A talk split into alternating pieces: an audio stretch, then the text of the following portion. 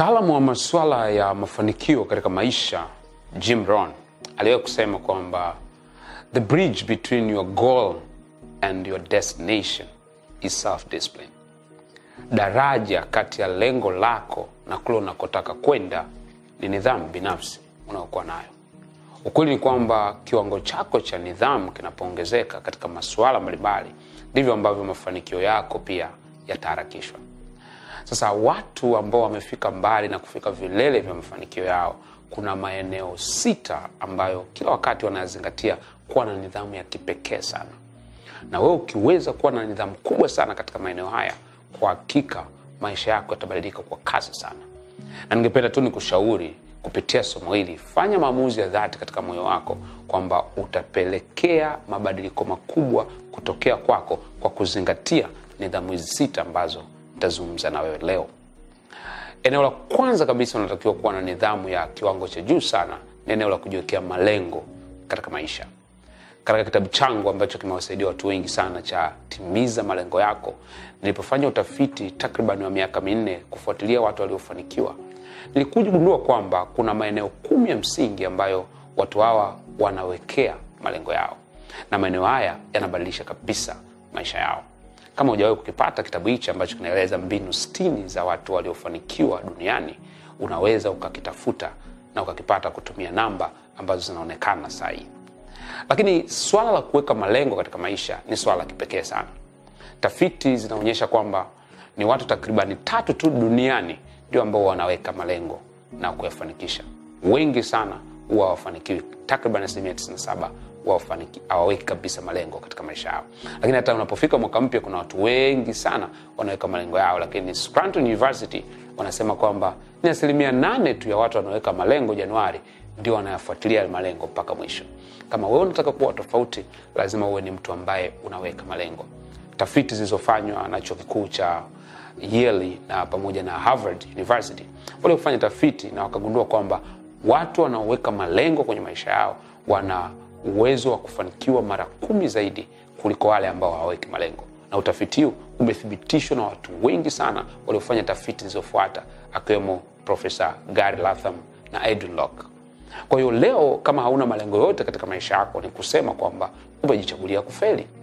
Kwa eneo la kwanza unatakiwa na nidhamu nalo ni kuweka malengo kuhusiana na maisha yako. Weka malengo kuhusiana na biashara yako, yaandike kabisa, yawekwa mahali. Weka malengo kuhusiana na familia yako, weka malengo kuhusiana na taaluma yako, weka malengo kuhusiana na fedha na kazi unaofanya.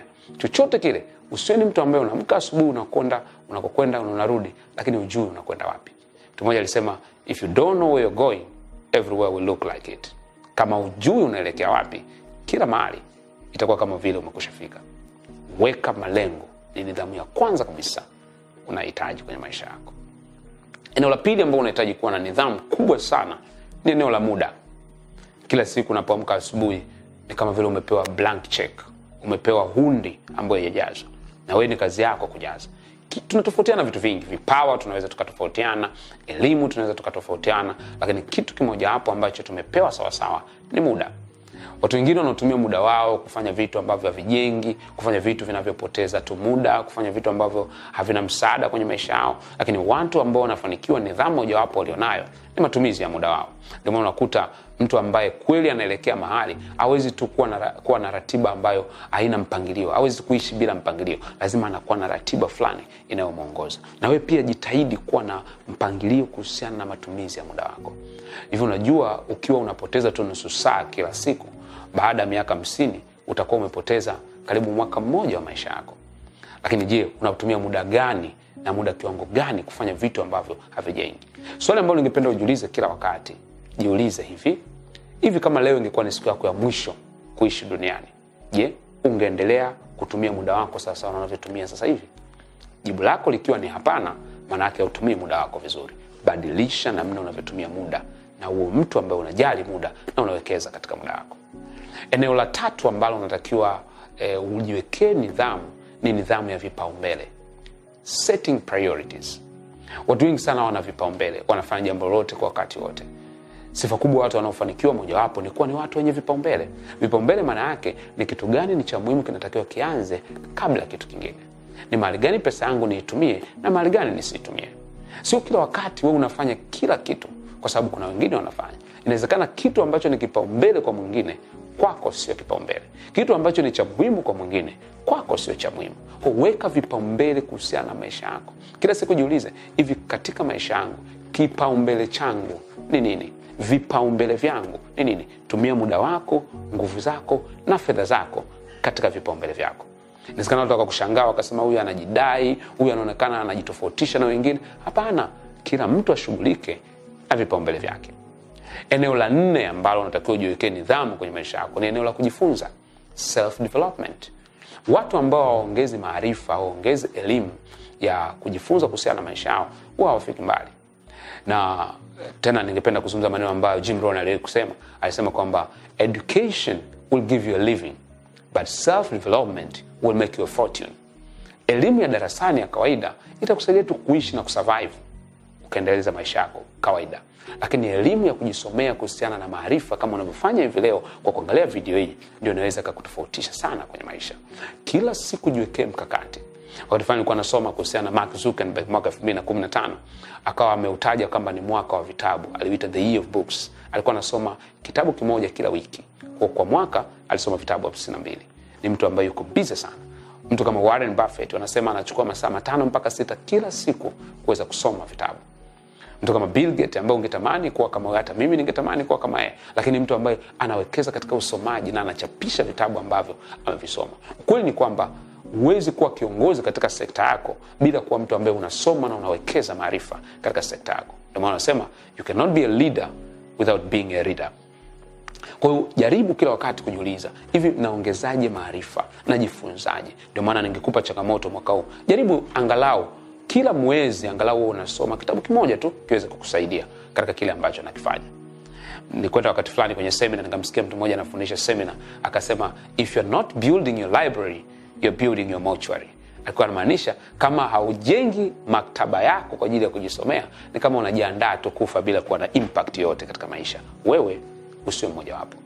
Eneo la tano ambao unatakiwa kuwa na nidhamu nalo na kuwa na self discipline ni eneo la fedha nidhamu ya fedha kitabu kimoja niliokisoma kilibadilisha sana maisha yangu kinaitwa the millionaire next door au milionea ambaye anaishi nyumba ya jirani. Na kingine nilisoma kinaitwa the richest man in babylon. Kama unahitaji vitabu hivi unaweza ukavipata kutoka timiza malengo bookshop kupitia nambari ya simu ambayo inaonekana hapo. Kitu kikubwa ambacho nilijifunza ni kwamba namna watu wanaofanikiwa kifedha wanavyotumia fedha zao ni tofauti kabisa na watu ambao wafanikiwi kifedha kitu kinachofanya utofauti wa mafanikio ya kifedha sio kiwango cha pesa unachoingiza ila ni kiwango gani unakitumia kuwekeza na kuleta mabadiliko katika maisha yako. Ndio maana cha kwanza kabisa unatakiwa kuwa nacho kwenye swala zima la mafanikio ya kifedha ni kuwa na budget. Kama hujui namna gani ya kupanga budget unaweza ukatafuta video ambayo nimezungumza kwa kirefu sana kuhusiana namna gani unaweza ukatumia kanuni ya elizabeth warren kupanga budget ya 50 30 20 50 30 20 ni mbinu nzuri sana itakusaidia kupanga bajeti yako. Lakini njia nyingine ni kujua wapi uwekeze fedha zako. Watu wengi sana wanaishi kama vile kesho hamna. Hawezi kuwekeza kwa muda mfupi wala hawezi kuwekeza kwa muda mrefu. Kuna mambo mengi sana unaweza ukayafanya kama utakuwa ni mtu ambaye unazingatia budget na unafanya uwekezaji. Lakini kingine unachotakiwa kuepuka ni kufanya tunasema prompt spending. Eh, kufanya impulse spending. Kutumia fedha bila mpangilio. Kuna watu wakiona kitu ni kama vile mifuko inawasha lazima watoe waweze kununua. Ukiwa mtu namna hiyo huwezi ukafanikiwa kifedha kabisa. Kitabu changu kitatoka hivi karibuni kinaitwa ongeza kipato chako. Kama unahitaji ku, kuwekeza vizuri kwenye maarifa kuhusiana na fedha uwekezaji na biashara utakitafuta kitabu hiki wiki mbili baada ya video hii kutoka. Eneo la mwisho ambao unahitaji kuwa na nidhamu ni eneo la marafiki.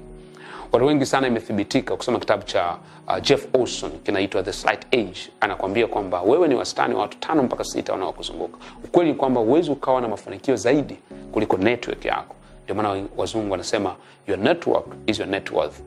Thamani yako inatokana na watu wanaokuzunguka. Kwao sehemu mojawapo unatakiwa kuwa na nidhamu ni watu wanaokuzunguka. Wewe sio mtu ambao unatakiwa kuambatana na kila mtu. Sio kila mtu anatakiwa kuwa rafiki yako. Watu ambao uelekei sehemu moja na wewe hawatakiwi wawe ni watu ambao unatumia muda pamoja nao.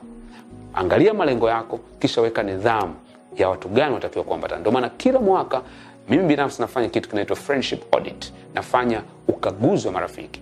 Na huwa nafanya mambo manne makubwa. Cha kwanza kuna marafiki ambao lazima niwadiscard lazima niwaondoe kwenye mtandao wangu. Cha pili kuna marafiki wapya lazima niwatafute.